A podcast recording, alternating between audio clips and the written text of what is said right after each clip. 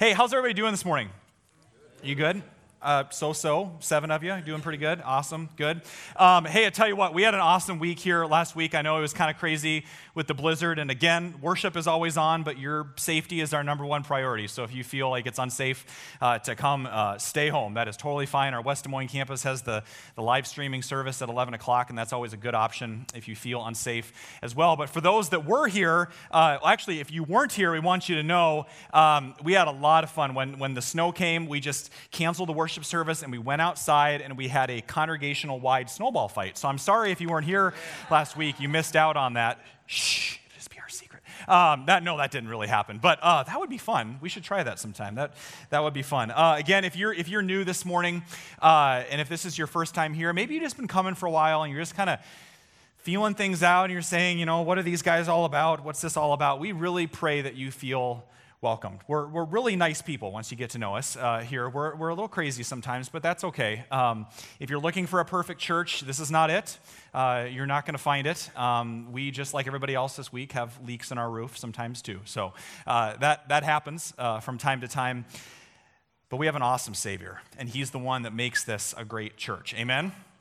So we've been traveling through the Gospels. If you're just getting caught up, we're in this. Uh, the whole year is really called Back to the Basics, and we're going through all the Gospels: Matthew, Mark, Luke, and John. And our first series is called Meet Jesus, and we're digging into Matthew, Mark, Luke, and John of the Gospels. And if you if you really strip everything else away, the reason that we're doing this, and, and really the reason that these writers of the Gospel wrote these stories of Jesus' ministry on earth, his three years on earth, is to answer this question: Who is Jesus? Just maybe not out loud, but just think to yourself if somebody just came up to you on the street and said, Who is Jesus? Maybe more importantly, to you, who is Jesus? How would you answer that? That's what the Gospels are getting at. Some of you, maybe we, we have these preconceived ideas of who we think Jesus is or who we want him to be. The goal of the Gospels is to discover Jesus for who he truly is, to let him come to us on his terms rather than the Jesus that we've come up with or the Jesus that uh, we want him to be. And the danger is when the Jesus that we think he is, and we kind of hold that up to who this man is in Scripture, what happens when those don't line up? What, what happens when this person that you want Jesus to be or you've made him out to be from your church experience, your history, and then you hold it up to Scripture and you say, wait a minute, this isn't the same guy we're talking about. What do you do? And that's why the Gospel of John is so important. And that's where we're going to be at today. Is in John, as opposed to a lot of the other gospel, well, all the other gospel writers, he's writing this several decades after Matthew, Mark, and Luke were written. So John has the advantage. This is the Apostle John. Remember, he spent time with Jesus, he was the beloved disciple, and several decades later, he's reflecting back on this experience that he had of God coming in human form, in human flesh to earth. And as opposed to, you know, Matthew, Mark, or Luke are trying to give you every little detail or every little fact and trying to move as quickly as they can and, and get every part of the story in there, John's number one priority is to paint for you a picture of Jesus using the other stories from the other Gospels, remembering, reflecting back on these three years he had with Jesus. And he wants to paint for you a picture of Jesus that is absolutely captivating, of a man that you could not help but want to hang out with because of his irresistible personality. Personality. I don't think about that a lot. It often gets overlooked, but it is really, really really important. And, and, and I, don't, I don't know, maybe you don't think about that when you read scripture, but I'm going to give you a couple ways to think about it. Think about uh, this way Does anybody else just love burritos? I know you've rarely heard a sermon that transitions from Jesus to burritos, but I just did it. Boom, there it was. Okay? I love burritos. A show of hands. Three of you? Okay. Oh, oh, everybody does. This will be great. Okay. So I'm thinking, this is not a commercial, but I'm thinking like Qdoba up the street here, Pancheros, Chipotle, something like that.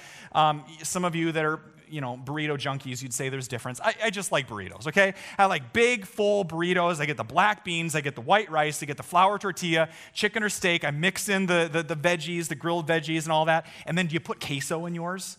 Oh, it really helps. It's not so dry then. You put some queso in. It's really, really good. And one of my favorite things to do is watch the person at the end of the line with their little spoon, spork, dish thing, whatever they have, trying to fit it all in the burrito and it's like falling out. I'm like, yes, this is amazing. It's like, there's going to be an endless burrito bar in heaven, I think. It's going to be awesome. So I love burritos. I just love what they are. And then there's this thing at the gas station that's supposed to be a burrito. You go to the gas station and you go and you open up the door and it's like, man, I'm on a trip and I got a hankering for a burrito. And that's what that's what you get. I mean, I love Ronaldo. I'm sure he makes great burritos, but I tried one once. It's not the same thing. It's like this cheap manufactured imitation, and it's not this thick, it's like this thick, and it's squashed, and it's you kind of supposed to stick it in the microwave or something like that. It's not the same thing. It's like it's been stripped of its personality, like its essence of what makes it it. Okay, maybe you're not a burrito person. Are you a music person? Do you like music? Okay, everybody, everybody likes music, and we all have songs that we love. I love U2. I, I love, especially the Joshua Tree. I think that's one of the best albums ever. I just love that. And you have these songs that you know, and then one day you're walking through the mall, or you're sitting waiting at the dentist office or the doctor's office, or you're in an elevator, and all of a sudden, a different version of that song comes on. So think about it. You all know what U2 is supposed to sound like, right? The real version of it, right? It's something something like this. You, you, you hear the song. Yeah, see, there you go. Everybody just kind of nod your head.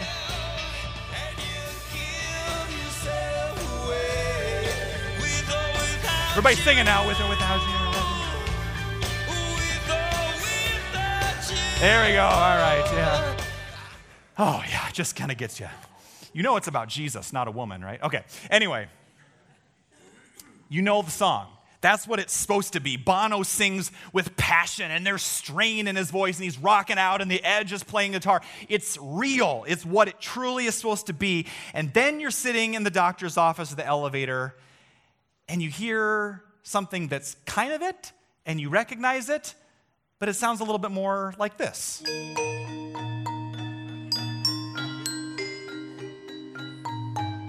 Are you kidding me? Do you know what this is? This is supposed to be with or without you. you this is real, but it's not real. But you, you can buy this on iTunes. U2 would be appalled at this. Okay, make it, this is painful. Make it stop. I just, uh, ah. It's like the burrito, but not really, right? It's the song, but not really. It's been manufactured. It's been stripped of its very nature, of its very essence. It's been stripped of its personality. Think about it like this, a little bit closer to home. Why do you love the people that you love? The people that you're close to, your family, your spouse, your closest friends, your relatives. Why do you love them? Why do you know them and trust them? Because of a whole host of traits and characteristics that make up their personality.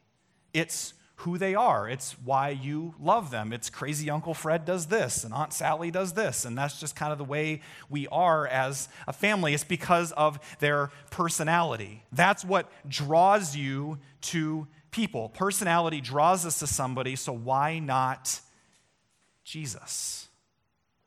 Now, maybe you've heard a pastor tell you before, you know, Jesus is you know, strong and faithful, and he's the Son of God, and he's strong and faithful and true, and all those things are true. But have you ever thought about the fact that Jesus was quite possibly hilarious? That he was, oh, I don't know, like an incredible listener?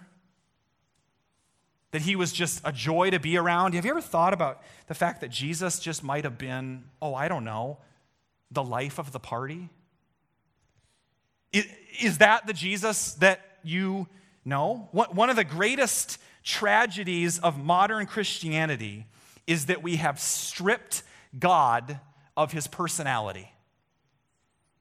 And many well, you know, just like the burrito and just like the song, I mean, many, many well intentioned religious folks throughout the years, because we want to make Jesus safe, because we want Jesus to fit in our nice little Western Christianity, North American, Midwestern boxes, Lutheran, even worse than that, right? We try to fit them in here and say, this is what you're supposed to be because of my experiences or who I want you to be. We have stripped Jesus of his personality. And what we're left with, unfortunately, is oftentimes something like this this is creepy, religious, awkward Jesus, okay? I don't know about you, but It's like, peace. You know, I, you know, I don't know what he's doing up there, right? This is creepy. Uh, and some of you maybe grew up with that on the, the wall in your Sunday school wing in your, in your church, right? With the green carpet. But I look at the Jesus I see in Scripture, and it's not that. Because the Jesus I see in Scripture, people love to hang out with. They loved to be with. Does that guy look like somebody you'd hang out with on a Friday night around town? Head out to the East Village and hang out with him? No. Does that guy look like somebody that you could just cry on their shoulder for hours? Tell them exactly what's going on in your life? No, but that's the Jesus we have in Scripture. Jesus came to show us what God is like. The Gospels are so important because we get to see and hear and touch and feel and experience Jesus for ourselves. I want you to hear me say this. The Gospels were not written as a textbook on how you could be a better or moral person, primarily. The Gospels were written so that you could know the same Jesus that these disciples knew and be absolutely captivated by him. Yes, Jesus was fully God. We absolutely believe that. But he was also fully human. And he's walked in your shoes. That's why we read the Gospels. The greatest thing in the world is to know and be in love with Jesus Christ. There is nothing better. That's why it's so important to read the Gospels on a regular basis. This is like when we're looking for Jesus' personality in Scripture, it's like digging for buried treasure. Only when you find this treasure, it is the treasure chest that you open up, and it is the key that unlocks all the other treasures of life. To know Jesus as he truly was is our mission for today. And so, what we're going to do in the time that we have is look at three specific characteristics that Jesus shows us. So, if you have your Bibles, let's open to John chapter 2, and that's where we're going today. If you're there already, John chapter 2, we're just going to start right away there at verse 1. So, Matthew, Mark, Luke, and John.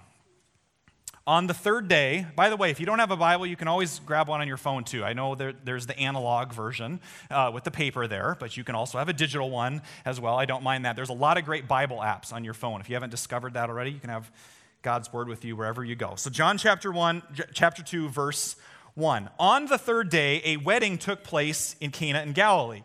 Jesus' mother was there. Oh, bummer. You finally get invited to a party and your mom shows up. Uh, verse 2. And Jesus and his disciples had also been invited to the wedding. Now, stop right there. I know, we kind of know, some of you maybe were in Sunday school and you're familiar with the story, you know what happens, the whole water wine deal. But stop, pause here for a second. Two things I want you to know. Number one, Jesus and his disciples were invited to the wedding. Number one, really smart couple. Whoever's getting married at this wedding in Cana, really smart couple. If you're engaged today, if you're thinking about getting engaged, if you're thinking about getting married, always invite Jesus to your wedding. It's a really good idea, okay? He kind of invented it. Like God, he kind of invented love, right? Invite Jesus to your wedding, and bonus, something might happen like happens later. You never know. Invite Jesus to your wedding. And second of all, Jesus was invited to a wedding. What kind of people do you invite to a wedding reception, like to a party, like stuffy, religious, boring people? No, you invite people to a wedding reception that like to party, that like to hang out, that like to have a good time, that are not going to embarrass you in front of your friends, right? Jesus and his disciples were invited to the wedding. And yet, I think if you ask a lot of Christians, particularly those that are maybe don't know Jesus as well, and they say, Would you maybe just take a shot at describing to me Jesus' personality? A lot of their answer is going to be based, unfortunately, on their experience with Christians, which unfortunately, a lot of it is true, and people's anger towards the church is based on a lot of times as Christians are either angry, judgmental, boring, hypocrites, well, stuffy religious people. So Jesus must be a boring, stuffy, religious, judgmental person. And that's sort of the image that we place on Jesus. Yet, I want you to see there's no record of Jesus walking around this party. And Jesus started to walk around the party when everybody was drinking the wine, saying, You're a dirty, rotten sinner. You've had too much to drink. I know what you did last night. I heard the word that you said yesterday, right? he's not walking around in his robe or his collar saying, no, da, da, da, and calling out all these people, you're a bunch of dirty, rotten sinners. He's not doing that. For all we know, all we know Jesus was doing at this wedding was hanging out. Wait, Jesus was just hanging out at a party where there was plenty of alcohol to go around? Yeah. Was he participating all? We don't know. But he was there and he was hanging out and he's not walking around and judging and condemning everybody. Jesus was just hanging out. It appears as though the first attribute I want to highlight for you Jesus is simply approachable. He went to a lot of weddings, he went to a lot of parties, he went to a lot of dinner parties. If you're keeping score at home, approachable. Jesus was approachable. And this seems to fit right in with Jesus' personality throughout the rest of the Gospels. Think of the crowd that Jesus often hangs out with it's the tax collectors, it's the sinners, it's the party animals, it's the people that are probably the wedding crashers of Jesus' day. He loves to go hang out with these people. And when wild and crazy party people get together, it's messy and it's loud. And it's usually over good food and drink. And this earned Jesus the reputation his nickname was Friend of Sinners. It earned Jesus a reputation that doesn't really seem appropriate for church. Or maybe oftentimes when we're at our worst, we create a church culture that even Jesus himself wouldn't be comfortable in.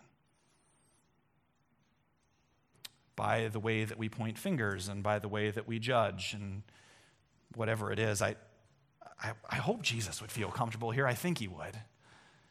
I mean, that's probably our number one priority. It was Jesus' approachability among many other attributes that must have made him irresistible to be around. I almost picture, instead of the, you know, stuffy religious guy walking around calling people out, I almost imagine Jesus at this wedding just like kind of like leaning back in his chair, putting his feet up and like his arms around a couple people. I, are they saved? Are they unsaved? I don't know. He's probably telling them stories and sharing God's love with them and just being with them. And I'm sure he's just looking around. You can see this. Imagine Jesus smiling. Like somebody tells a joke. Do you think Jesus is like, no, not funny? like, what?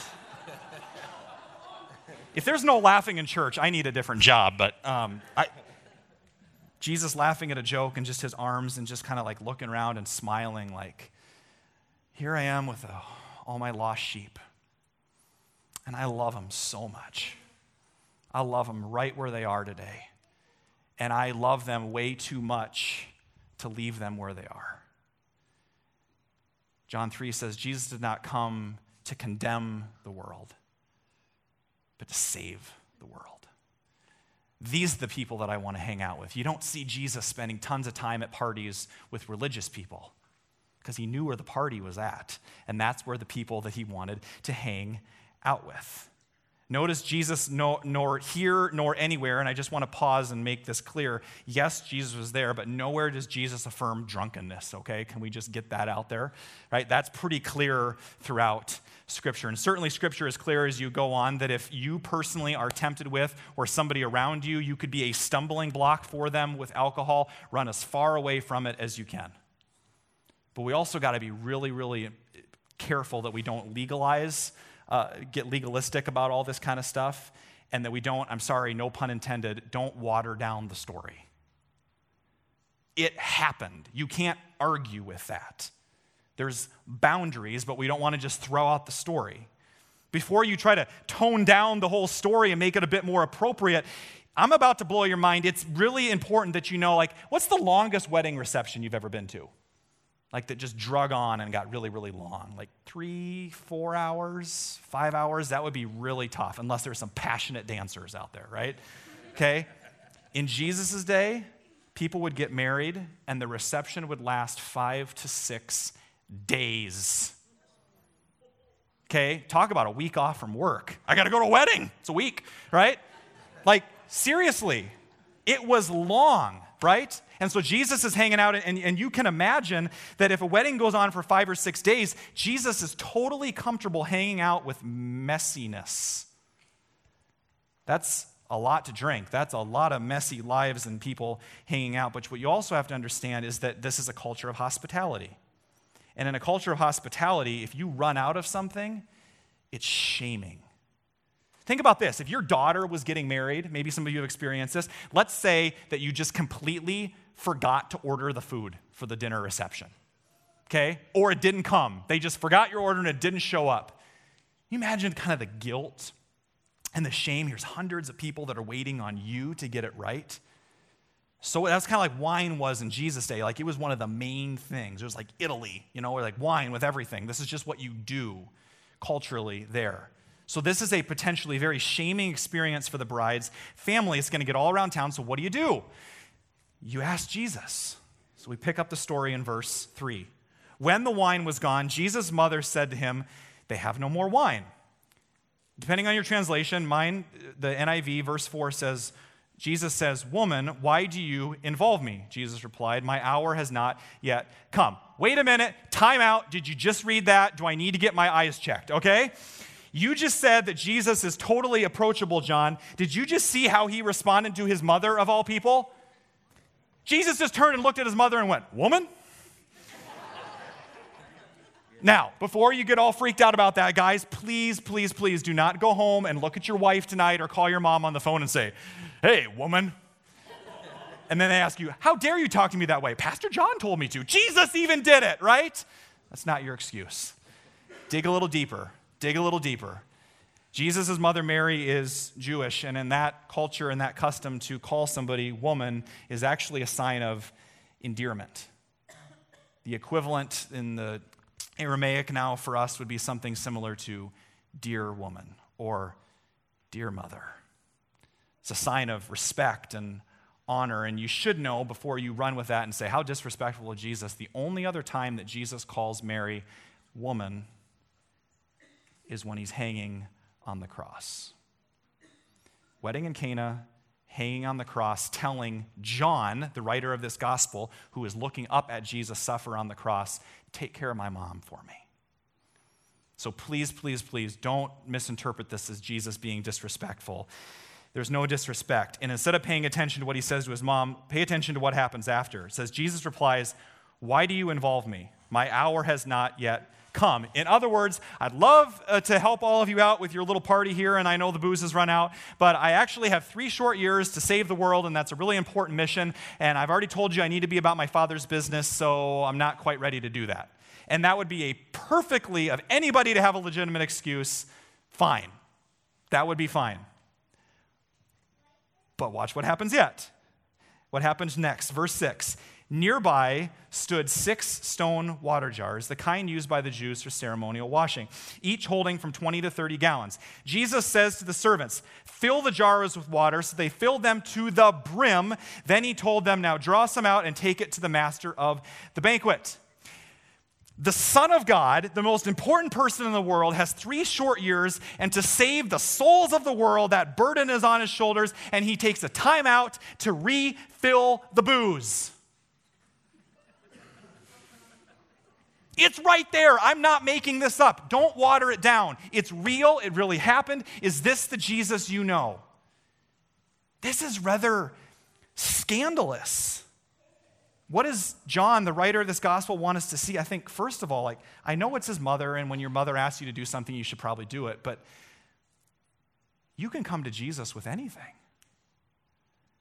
I mean, he's God, and he's sitting there at the party, and I would imagine people are coming up to him, you know, hey, can I have your autograph? Or I don't know what they would say to him, but, you know, hey, Jesus, can I tell you what's going on in my life? We're going through some financial difficulties. I got a problem in my marriage. I can't pay my taxes anymore. i am really struggling with some fear about the future. And can you just imagine Jesus just sitting down next to you and saying, Tell me about it? I got time. Is that the Jesus you know? Approachable you can come to Jesus with anything. And I know I say this a lot, and I think at the end of every service, I stand up here and I say, We've got prayer partners available. Come on up if you want to be prayed for. And if we have this view of Jesus as approachable, then I wonder why it's so hard for us to just want to pray with somebody else. A lot of people ask me, John, why don't, why don't we have a, a big prayer team in this church? And I said, Oh, we do. You're looking at them. There's about 450 of us. They're different services. This is the prayer team. It's you because every single one of you has direct access to Jesus Christ. Some of you, oh, Pastor, can you pray for me? I would love to, but you know, David over here is a great prayer and he would love to pray for you as well. My dream for us as a church is that because we know Jesus is approachable, that coming forward for prayer, or we're really wherever, you can pray wherever. We don't have a prayer booth, it's the church, it's the whole building. Um, one of my dreams is that we would get just overwhelmed and that all of you would come forward and that I would deputize all of you as prayer partners. I don't even need to do that. Jesus would do that, and you would just start praying for each other. That it would be the most natural thing in the world for you to never leave this building each week without being prayed for good, bad, high or low, mountaintop or valley, that it would be as natural and a non issue for you as stopping and getting some coffee and a donut hole. Donut hole? Talking to the God of the universe that created you. What's more normal for you? What's more natural? And it's not a guilt thing, it's an opportunity thing. That's the Jesus I see in this story. Come talk to me about anything. Don't be afraid to come to Jesus with anything. And I know it's a mom, but then you get these stories about the leper and the blind man and a cripple and a worried father and a rich man, and they're not afraid to come to Jesus with anything. Are you? Are, you, are, you, are there certain things in your life that are off limits? And I think we often put into two categories. We say, well, I don't pray a lot because, well, one, I don't really know how. And so it seems like my stuff is too small and insignificant for Jesus. Or on the other side of it, it's just way too big, and I'm sure that Jesus doesn't have time for my problems. I mean, you got to save the world, and there's natural disasters and war and all this stuff. Why would Jesus care about me? Because he does? Because he's here? Because he sits next to you at the party and says, Tell me about it because he's in the grace business above all else. And when a family at a wedding is about to be shamed because they're running out of wine, Jesus comes through. Jesus rescues them from their guilt and their shame, and that's what he wants to do for you. Jesus has come because he's in the grace business, and business is really good. He's come to rescue you from your guilt and your shame and your past and your fears. He says, Whatever's going on, bring it to me. You've, you've got a test for school tomorrow? Let's pray about it. Grab one of your brothers and sisters and let's pray about it. You just had a grandson or a granddaughter, let's give God praise for it. It's not just the bad things. Some of us think, oh man, if I go forward to a prayer partner, everybody's going to say, oh, there they go again. They must have more issues. I hate to break it to you. We all know you have issues already, so just come on up anyway. We all do. Turn to your neighbor right now and say, neighbor, you've got issues. Just remind them you've got issues. Just tell them, right? You really do. You really do. And that's okay. And that's okay. We all do. We're great sinners, but we have a great Savior, so we come to Him. And I think a lot of us sometimes we, we, we come walking through those doors, and there, you never will see it on the outside, but there's this wall that we come in with. And maybe you've been a part of a church, or maybe you've been a part of a church culture in the past where you feel like you have to put this mask or this facade on, and it's not really you, but it's the you that you have to put on, and the person you have to be at church in order to fit in with all the other religious, churchy people. You know, and I, I think about that, and I just think, man, wouldn't it be great is that this was the place that you could be real? This is the place above all other places you go in your life where you could just be you. Our two year old son, Caleb, I caught dancing around the living room as he often does the other day, but then he started singing. He started singing now, which is, he's probably singing in the nursery right now and serenading everyone. And he was there in the living room spinning around going, Let it go, let it go, da da da da da da, let it go, let it go. And I'm like, oh, geez, the girls at daycare are getting to him, right? Infiltrated with the evil song. Or I was just thinking about it, going, you know, Caleb, you're right. Let it go. Some of you have just been carrying these burdens. Some of you are like, I would just never want to inconvenience somebody with a prayer request. I don't want them to see me like that. I don't want them to try to fix me. Uh, just so you know, nobody up here is going to try to fix you. We're going to listen and we're going to pray for you. Let it go. Let it go. Your guilt and your shame and your sin, and let's nail it to the cross and have it be done with. You were never meant to carry it. Jesus is approachable, but he's so much more than that. The story is just getting started. We're just discovering the personality of Jesus, and it's going to get even better. Look at verse 6. Nearby stood six stone water jars, or our kitchen trash can which is approximately the same size. The kind used by Jews for ceremonial washing, each holding 20 to 30 gallons. Now, this is about 35, 40, so it's a little bit bigger, but you get the idea. Six big stone heavy jars this size, just to give you the image. Jesus said to the servants, Fill these jars with water. Now, don't skip over this little detail of the story either. Some of you are like, oh, I know what's going to happen. The miracle's coming, that whole bit. Oh, but you're missing some of the big punch of the story. Did you see what Jesus just asked the servants to do? These are the ceremonial Jewish cleansing jars for the purification rites that you wash your hands and you wash your body in a very specific way. And if you don't do it right, you have to start over. And this is one of the 600 and some laws that they came up with in addition to the laws that God gave them in the Old Testament. And you had to do it just right. I mean, this is a religious relic. This jar it should be locked up, and no ordinary people should touch it because only the priests in the temple can touch this. It's a religious relic, and Jesus just asked them to fill it with booze. This is scandalous. What is going on here? What, what kind of a Jesus? Who would do something, take something ordinary, and use it for holy purposes? I don't know. The same kind of people that would take a car dealership and worship in it. Whoever would have thought of that? So here's Jesus, and he's doing this. And I don't know, is this the Jesus that you know? Notice how Jesus does it kind of under the radar. He doesn't stand up and say, Refills, anybody? No, just, just his mom, just this one servant, and just the disciples know. And you ever wonder why Jesus didn't let more people know, specifically this, his first miracle? Can you imagine those stuffy religious people, the Pharisees, saying, Did you see what Jesus just did? He filled a religious relic with alcohol, with wine. Let's take him out back and kill him right now. So Jesus is kind of stealth, kind of mission impossible about it. Boom, water into wine. And then he just kind of steps back. And then the story gets even better from there. What is Jesus doing here? He's showing us that the heart of God is not just approachable, but Jesus is highly unconventional. He's highly unconventional. Now draw some out and take it to the master of the banquet, verse 8 says. They did so. So the master of the banquet, the guy that's potentially going to be shamed in all of this, tasted the water that had been turned into wine. He didn't realize where it had come from, though the servants had drawn the water new. They called the bridegroom aside and said, Everybody brings out the choice wine first, then the cheaper wine. See, the deal was when everybody's had a lot to drink, you don't really care how the wine tastes. And so it's just kind of the junky stuff at the bottom of the barrel, and nobody really cares about that. And that's when you bring out the bad wine, is on day four, five, and six, when nobody's going to know the difference. So this is pretty scandalous. And he takes it out and goes, Whoa, this is like the $300 bottle stuff. This is really good.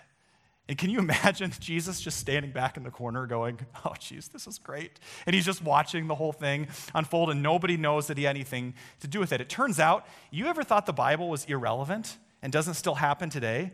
Check this out. I saw this on Facebook the other day. Jesus is still doing this. I mean, he's everywhere. You, you, you gone to your local grocery store. This happens all the time, right? Check it out. I go to your water aisle and just see, okay? Jesus is up to his old tricks again. There he is, right? Some of you are like, man, I need to go to that grocery store. Buy a 24 pack of that, right? Who, who is this God? What kind of a Jesus would do this? A Jesus who's not really so concerned with everybody's opinion, and he's a lot more concerned with you knowing right here this morning that nothing is impossible for him. He takes the water of your life and turns it into something so much better. That he turns water into wine.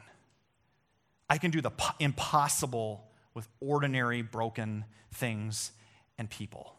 How many people do you think at this wedding had pretty much said, "Well, this is the way it's going to be. You know, I know, I know how this ends. We're getting the tap, you know, is empty. We're getting to the bottom of the barrel. I know how this ends. The best is in the past." And Jesus says, "Unless I'm there, unless I'm invited to your party, unless I'm in your life." And I would imagine Jesus is standing back, just smiling at this whole thing, knowing that the disciples are so amazed. And he's thinking the same thing that maybe you are right now is we think, man, my life kind of feels half empty. And I'm kind of at the bottom of my barrel, and we often think, well, the best is in the past. Or I, I know how this goes. I've pretty much settled on the fact that this is how it is. You're kind of like this guy up here, right? I know the whole church thing. I'll come here down on Ingersoll and I'll come in. They're pretty nice people, although they're kind of weird. And I'll get my coffee and I'll get my donut hole. I'll come in. We'll sing a couple exciting songs. Uh, John will give hopefully non boring sermon and then we'll stand up and we'll go home and we'll do it all over again next week. I know how it goes. I know how the small group thing goes. I know how the Bible study goes. You get in a living room, it's really awkward. You talk to a bunch of people you don't know. You have to share your feelings. I'm not really big on that. You fill in the blanks and you go home. I get it. I know how the whole serving thing goes. Been there, done that. I know really, John, the the reason you ask everybody to serve and get involved around here is because you just want everybody to be busy and yada, yada, yada. I know how that goes. Unless you're the woman that came up to me and said a few weeks ago, she said, I've been going to church for 20 years, and for the first time in a worship service here, I discovered the love of God in a very real and personal way for the very first time. I'd been a full time churchgoer and a part time follower of Jesus my whole life. Or you're the middle aged man that said, I am never going to go to one of those men's small groups. Isn't that an oxymoron, men's small group? I'm never going to one of those. And he goes to one of our groups, hasn't missed a week since. God shows up, rocks his, this unconventional God shows up, turns his water into wine. He has no idea what hit him. And now he's, I build my entire week around men's group. I wouldn't miss it for the world. It's the most important, one of the most important things I do in my week. Or you're one of the dozens of people that came and helped build this building and serve the people that said, I'm so busy. Life is so busy. The last thing I have time to do is serve. And you're one of those people that said, ever since I started serving, the joyometer in my life just went through the roof. The people with the most joy serve where you serve is going to feel like family. And now it's just a regular discipline, a rather routine of their life. Take it a step further. They said the best wine is in the past. Some of you that are nearing retirement or toward the back third of your life are saying, I bet my best years are behind me. Maybe you've been married for 5, 10, 15, 20 years, and you've pretty much settled on the fact, I think the best years of our marriage are probably behind us. We're just kind of holding it together for the sake of the kids right now. And Jesus says, I brought out the best wine last. What makes you think that your best years aren't ahead of you? Some of you are saying, this addiction, this struggle, this ugly habit, this sin I have, that's the way it's going to be because I know this is how it always goes. And Jesus says, no, it's not. Not when I'm at your party. I'll take your water and turn it into wine. We have a highly, highly unconventional God. Highly. I love this quote that I heard. There's this pastor named Derwin Gray, and he has this quote. I'll throw it up on the screen. It says this He says, I would rather be accused of expecting God to do too much than to be satisfied with a mediocre life. So I just want to ask you like what's your expectation when you come to worship every week? What's your expectation when you take a class or when you do a Bible study, when you study God's word, when you're worshiping him? Is it, oh, I just I'm not really into singing and I'm just kind of tired and groggy? Or do you show up here every week saying, "The God of the universe is here and he can turn my life right side up and he can change me from the inside out and nothing in my life is impossible without him?" This is the God that turned water into wine, and I'm worried about work tomorrow morning. It puts everything in perspective. It puts everything in perspective your past, your present, your future. Nothing, nothing is impossible for Him. That's one of the things that Jesus is trying to show us. How big are your prayers? Some of you have been Christians your whole life, and your prayers are like this because you think God is like this. This story, Jesus, I want to blow up your little box that you've created. How big are your expectations? But at the end of the day, you have to understand it wasn't just the quality of the wine that gets highlighted in the story, it was the quantity. Yes, Jesus is approachable. Yes, Jesus is highly unconventional. But there's one more aspect to his personality, and it's this he's extremely extravagant. Extremely extravagant. There's plenty of ways that Jesus could have done this miracle. He could have, you know, filled one of these, just one of the jars up halfway. Jesus could have got a little, you know, Dixie cup or styrofoam cup out of the kitchen cabinet and say, hey, refill for you, sir, but not for anybody else. He could have just kept it to a minimum and done just enough, but he didn't. Picture it again six stone jars this size overflowing. As John says, I love how he includes this, it's in the Bible, filled to the brim. He didn't have to say that, but he did because that's the kind of God we have who wants to fill you to the brim if you're feeling empty this morning. Filled to the brim. Do the math. Six jars, 30 gallons. That is 180 gallons of wine, which would be the equivalent of 908 bottles of wine. Extravagant. And some of you are thinking, oh, Jesus, isn't that just a little bit too much. I mean, it's alcohol. It's kind of a sensitive, touchy subject. And yes, it is for some people. And we don't want to be insensitive about that, but it's in the story. Jesus, that's a little bit too much. It's a little scandalous. Don't you think it's a little over the top, a little extravagant? And Jesus says, exactly. Exactly, it's extravagant. Because you thought that this story in John chapter 2 was about wine. And Jesus says, don't forget, three years later, I'm sitting with my disciples on the night that I was betrayed with a glass full of what? Wine filled to the brim. And he looks at them and says, This is my blood shed for you. This is my life. Everything, like to the full, to the brim, overflowing with love for you. I'm going to give everything all of my blood, all of my life for you on that cross so that you could know that my love for you is extravagant.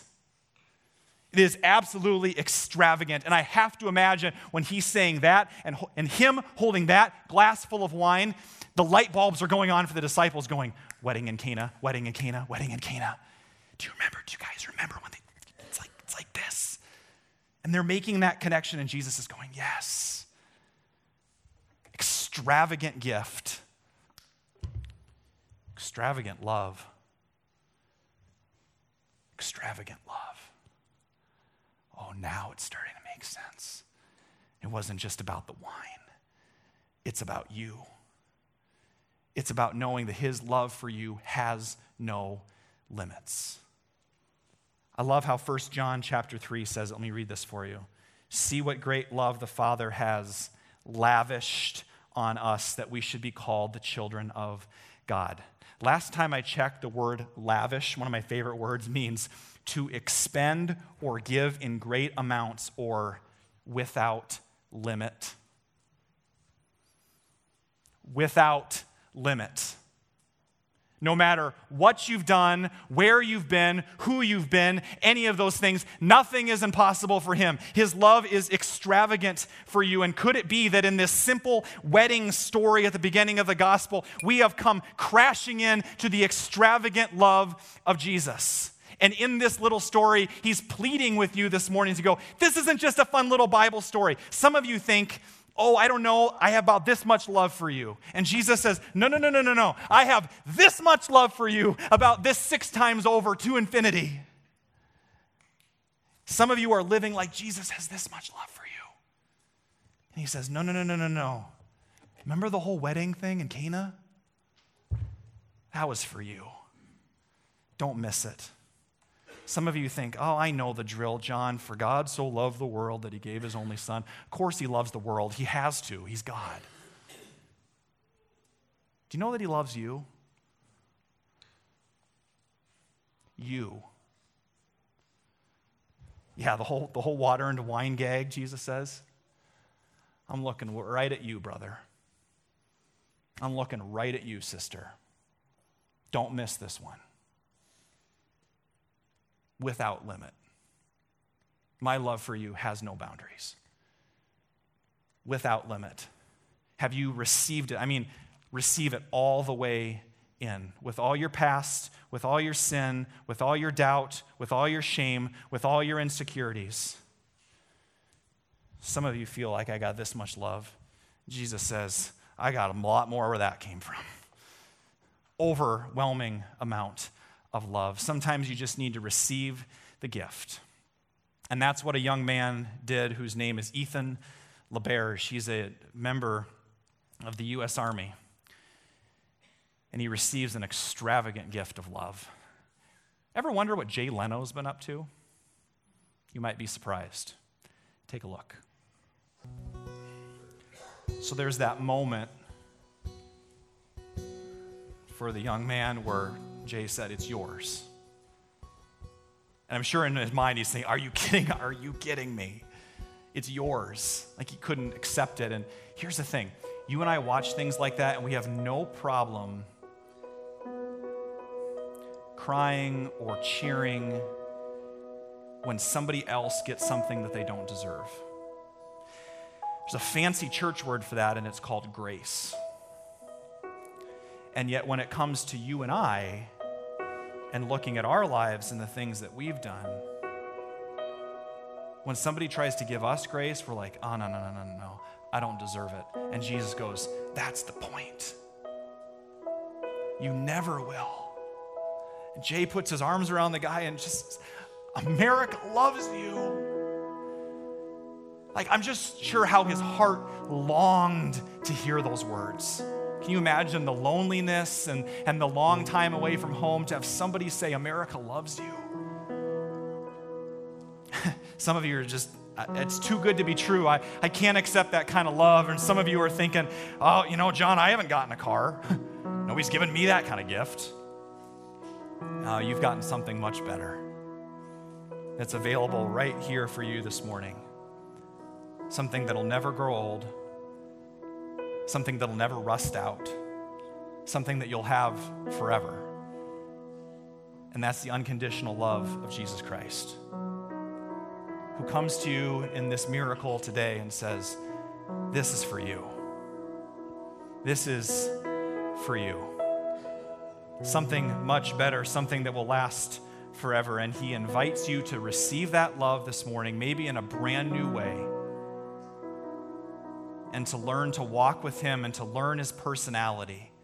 My challenge for you this week is to read the Gospel of John and discover Jesus for who He really is and wants to be in your life a God who loves you unconditionally and a God who always, always, always comes through, whether it's at a wedding or whatever's going on in your life this morning. Always comes through. And all he asks is that we look to him, that we come to him, and we say, Jesus, I want everything that you have for me. It's for you. Receive it. Amen. Let's stand and respond and let's sing and worship to this God that has everything that we need. Let's sing it out at the top of our lungs, not worrying about what anybody else thinks. Let's worship Him, God who has everything in His hands.